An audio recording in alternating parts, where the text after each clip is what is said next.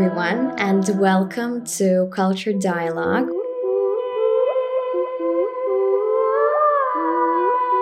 We are glad to see you here again. And today we have a wonderful guest from Transnistria. Her name is Sonya.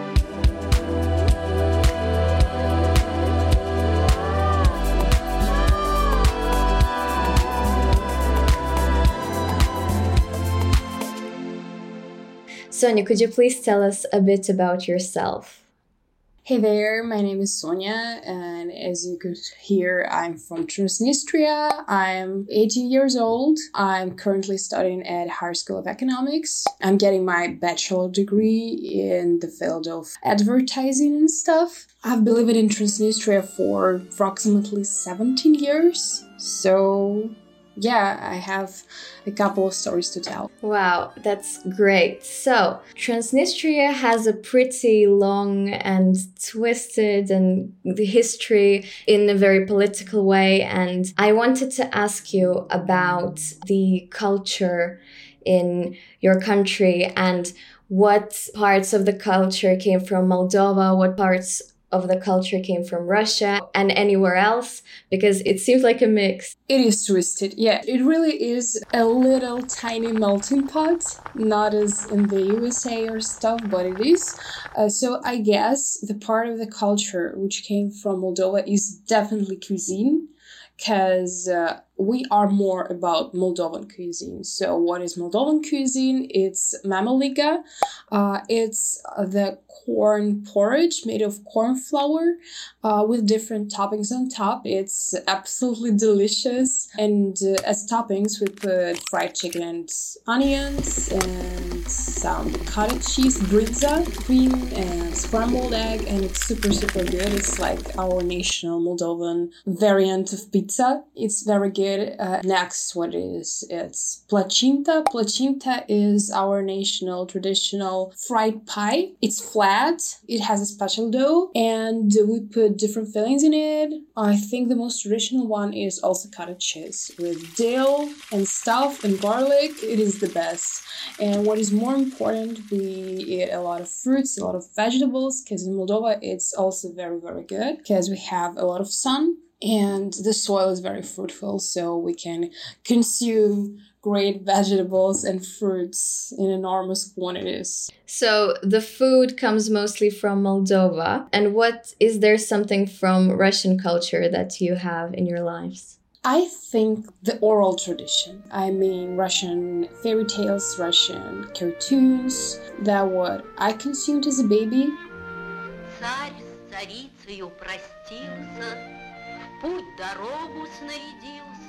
Because uh, I honestly don't know a lot of Moldovan fairy tales. I was raised speaking Russian, reading Russian books, and not Moldovans. I think uh, it's the thing with Transnistria. You grew up learning how to be Russian orally. and what came from Ukraine, I think also cuisine like borscht and maybe some words in your vocabulary. Because I love mixing Russian and Ukrainian. I do not speak Ukrainian fluently, but I understand almost 100% of what they say. And I also love Ukrainian music, Ukrainian culture, but I think it's mostly about your vocabulary. Mm-hmm. And what language is most commonly used in Transnistria? Definitely Russian. I think that is the language that we use, uh, and uh, there are 20 schools or something in my city, and I think 19 of them are Russian schools, and we have only one Romanian school where they speak like Moldovan Romanian. And uh, I know that we used to have one Ukrainian lyceum, but most of all, we learn Russian. We speak Russian. We are Russian speakers. Mm-hmm. But I think in some past years, Moldovan is getting more and more popular because some people from the, the, smaller villages who speak Romanian and Moldovan there are going to Tiraspol, to my city, so I'm able to hear Moldovan speech more often. Yeah, and also I feel like there's a tendency in general right now in the world coming back to your roots and kind of speak speaking all the languages. Do you study Moldovan in school as a second language or do you only study Russian? Yes, we do study Moldovan or Ukrainian at school. Uh, it is like an option, so we can choose between Moldovan or Ukrainian. And I was studying Moldovan, but I can't speak Moldovan still because honestly, I don't think that the system of uh, the language studies, the Moldovan language studies, it's important, is very good there because I know a bunch of words, but I have no idea how to connect them in sentences. And uh, I think that my vocabulary is still not very good, even though I know a bunch of words. I'm able to say some very simple things, but it's not about the profound knowledge of the language yeah, at all. Uh-huh. With Ukrainian, Mm, I don't know. I think it depends mostly on the teacher because uh, some people who study Ukrainian school are not able to speak it. Some are good, but that, that is how it is. Mm-hmm. So you can say that I guess Russian culture had the biggest impact on you personally and growing up in your childhood yeah i think so yeah, mm-hmm. yeah. and is that uh, some is that something that is happening in transnistria mainly or is it just your story I think so. It's our mutual story, mm-hmm. especially in the city of Tiraspol, my city. Closer to Moldovan border, it seems differently, but I think that, well, we are mostly Russian speakers, and when you speak the particular language, you have to consume what the culture of your language produces. And that's how you become more Russian and assimilate in Russian pop culture topics or something, or not pop culture, just cultural topics. I think it's that is how it happening more often. Of course, there are some Ukrainian speaking families and Moldovan speaking families, but I think the total number of Russian speakers prevails definitely. Yeah. And uh, I was also curious about, well, because Transnistria has a quite unstable place in the world. And uh, there's so many videos on YouTube and interviews about having the topic like the country that doesn't exist. I was wondering. Oh yeah. Yes, I, I when I saw that, I I was sure that you probably have like an emotional reaction to that. Oh yeah, that's my favorite thing in the world. How does it feel, and what do you think about Transnistria yourself? Is it like a whole country itself or is it a part of a different country and, and how does it feel i would say i'm not very brave in opening my like political views on the situation in Transnistria, but it was just my everyday life that I live in the country, which really officially does not exist. I'm sure it's a clickbait name of the video, it is, but still, it, it's true. It's true, we're still not an official state, uh, even though we act like an official state because we have our own currency, our passports, our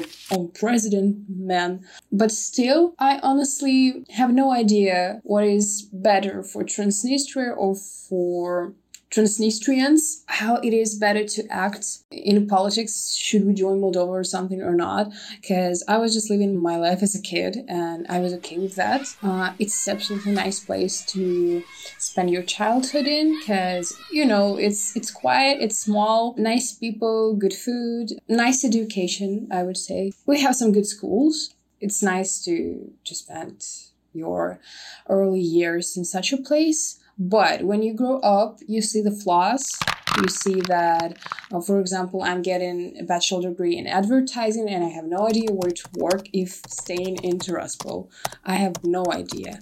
And uh, that's the main thing we do not have enough jobs and enough job offers, interesting job offers uh, for young specialists. I'm honestly thinking that our economy is not doing very well. Even not very well, it's like it's bad. yeah, well, I'm not sure Russia can say anything better than that. So, well, yes, and but we're living in this situation for years, mm-hmm. for 30 years, and of course, when you're a country which doesn't exist it's just the outcome.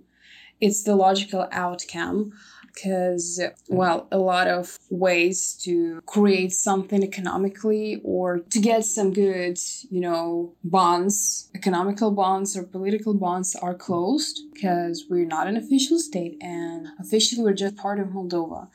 And of course, uh, it's been hard on Moldova to have such a place on its territory. And it's been hard for us because uh, I know that I think the majority of our people do not want to reconnect with Moldova. We want our own state. We want our own country. We want to be uh, to be recognized. And Moldova does not want that, and we do not want this. And now it kind of beginning to explode. I think. Yeah, I have no idea what is better, but definitely what is better is. Uh, saving peace. Yes. That is the best option, I think. Yeah.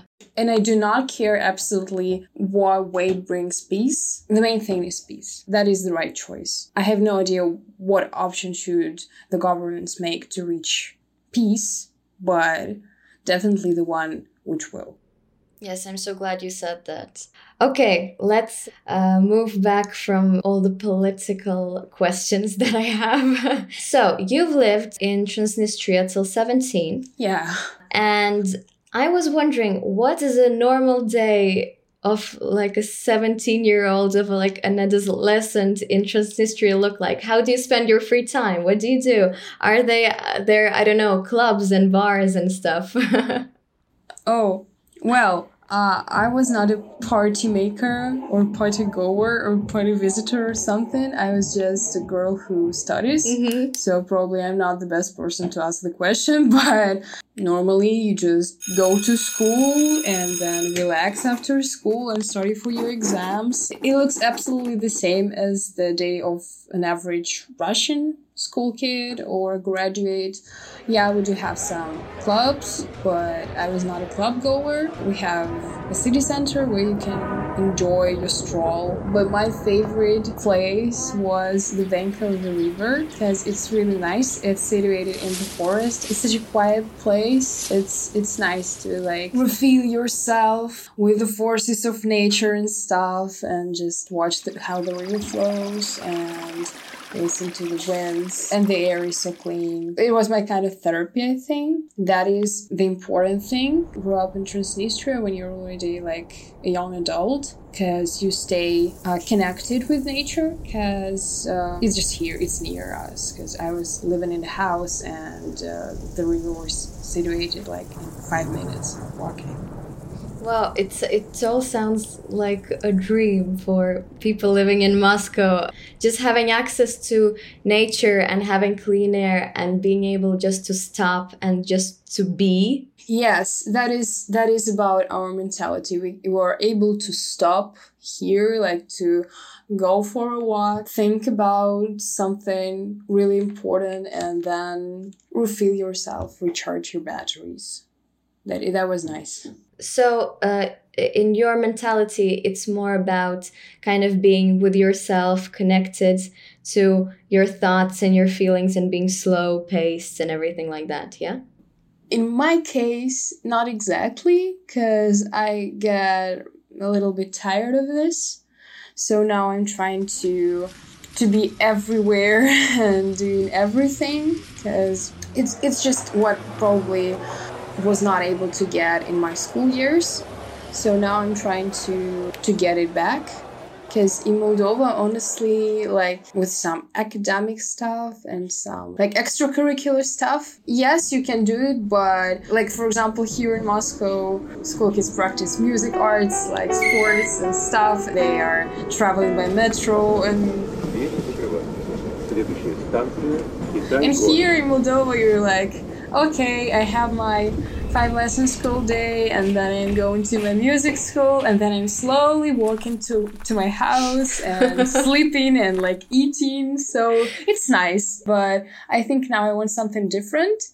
Because probably I was something different from that. I felt comfortable, but I felt like something is taken from me. Maybe the opportunities. And now the opportunities are back and I'm enjoying it. Mm-hmm. Yeah, Moscow is very upbeat and fast, and there's so many things happening at the same time. Yes. Since you've moved to Moscow and to Russia, I was wondering were there anything uh, that you had to get used to? Was there something inconvenient for you? Maybe the way people behaved or anything else? Just uh, were there any differences that you had to adapt to? Of course, there were some difficulties, but I did not view them as difficulties because I was honestly so sick of our uh, slow paced mentality and uh, slow paced like happenings. And I was counting days before going to Moscow. And of course, like before moving, I traveled by metro for three times in my life. And when I could get from station to station correctly without like any flaws or any difficulties, I felt as a superhero. I'm like, oh, I'm so smart. I'm able to do that. and uh, a lot of people try to frighten me by like, oh, you have to get up at 5 a.m. and uh, if you like have a class at 8 but this hour does not seem very painful on me. I'm okay with going by metro for for like an hour. It's absolutely okay and uh, probably because I was very positive about it at the beginning, so it just helped me. Like uh, the adrenaline, uh, the adrenaline helped me um, cope with all the new things, which I never done before. All in all, still it's russian language and it's russian mentality with which i am absolutely familiar. Oh the only thing prices. That is important prices because uh, in transnistria you can get some nice stuff for the price is not so high and here it's impossible. If you want to get something of um, high quality you have to pay. That, that hits hard. Mm-hmm. that hits differently. Yeah well but i feel like students who lived their entire lives in Moscow, like me, for example, uh, we also feel it. We feel that if you want to eat in a nice place, you gotta pay. Yeah. It's not a very pleasant thing, but it's like the only thing that makes me a little bit sad. but then also, there are so many nice places, and I feel like Moscow is filled with aesthetically amazing uh, places to ben- spend your time in. Totally agree, because it's it's so different and still it's not like you know tastelessly different. So mm-hmm. the combination is really nice, and you can like visit twenty countries per day just by uh, going from one restaurant to another and it's uh, and it's really cool it's really like authentic and yeah i'm in love mm-hmm. with moscow and it was my first time traveling to moscow actually and i came and stayed here and i was a little bit nervous about it because you know I heard a lot about Moscow, but I've never seen it with my own eyes. The moment I seen it with my own eyes, yeah, I just said that we're, we're probably going to make some stuff happening with the, with Moscow. I'm so happy for you. Thanks, you're so sweet. because I'm in love with Moscow too, and especially when everything that happened happened, and everyone started questioning where to live and whether we should live in Russia in general. And I felt like I love Moscow so much and I see so much in this city and I feel like it's still even though there's so many terrible things happening it, I can still see opportunities and I can still see a light in the end of the tunnel. Moscow has been very hospitable to me, very nice to me, and it's about ups and downs, but I think the ups still prevail. And i think with moscow it's the kind of the city when you either fall in love or hate. And i fell in love. Okay our final topic for today. I would like you to tell me and our listeners the top three stereotypes that uh, you have ever heard about Transnistria and whether you agree with them or not, and just how, what do you think about them? How do you feel about them? Okay, so the first one is that we're separatists. Well, in past 30 years, Transnistria has been really quiet and uh, I had a peaceful childhood. Nothing like that had happened. It's been okay, it's been comfortable. Uh, then, like, Transnistria is uh, extra Soviet heritage. Говорит Москва. Московское время 8 часов. Like, what I mean by that is that, uh, so a lot of travelers visit Transnistria just because it recreates the Soviet picture. Partly yes, partly no, because uh, we still have the monuments to Lenin and stuff. But uh, I think like the city center changed a lot and uh, Transnistria is just trying to be modern. So partly yes, partly no. And the third stereotype maybe is that we're wine drinkers. Well, in Moldova, uh, the wine culture is uh, very widespread, and this is, I think, true. I think this one is true. Oh wow! I never heard that actually. Cool. And uh, well, I already said that that was the last thing we're going to do. But while you were talking, I got one more thing I wanted to ask. Okay. Could you tell me, are there like places that you should 100% visit when you come to Transnistria? Are there like places that you, as a person who lived there, would 100% recommend? Okay, uh, Benderi Fortress, because it's the medieval fortress built in like 1530 eight. It's ancient. Mm-hmm. It's very cool for a foreigner to visit with his or her own eyes, because that's where the history stopped or something. But it's absolutely comfortable for visitors because it's now like a museum complex. I, I think this one then you should you should just have a little stroll by the riverbank. It's the best thing on earth. You should give Moldovan cuisine a shot. You should go and eat because I think Transnistria and in Moldova, uh, the thing with traveling is that you should have like a gastronomical tour. Ah. That is the best traveling idea when visiting Transnistria.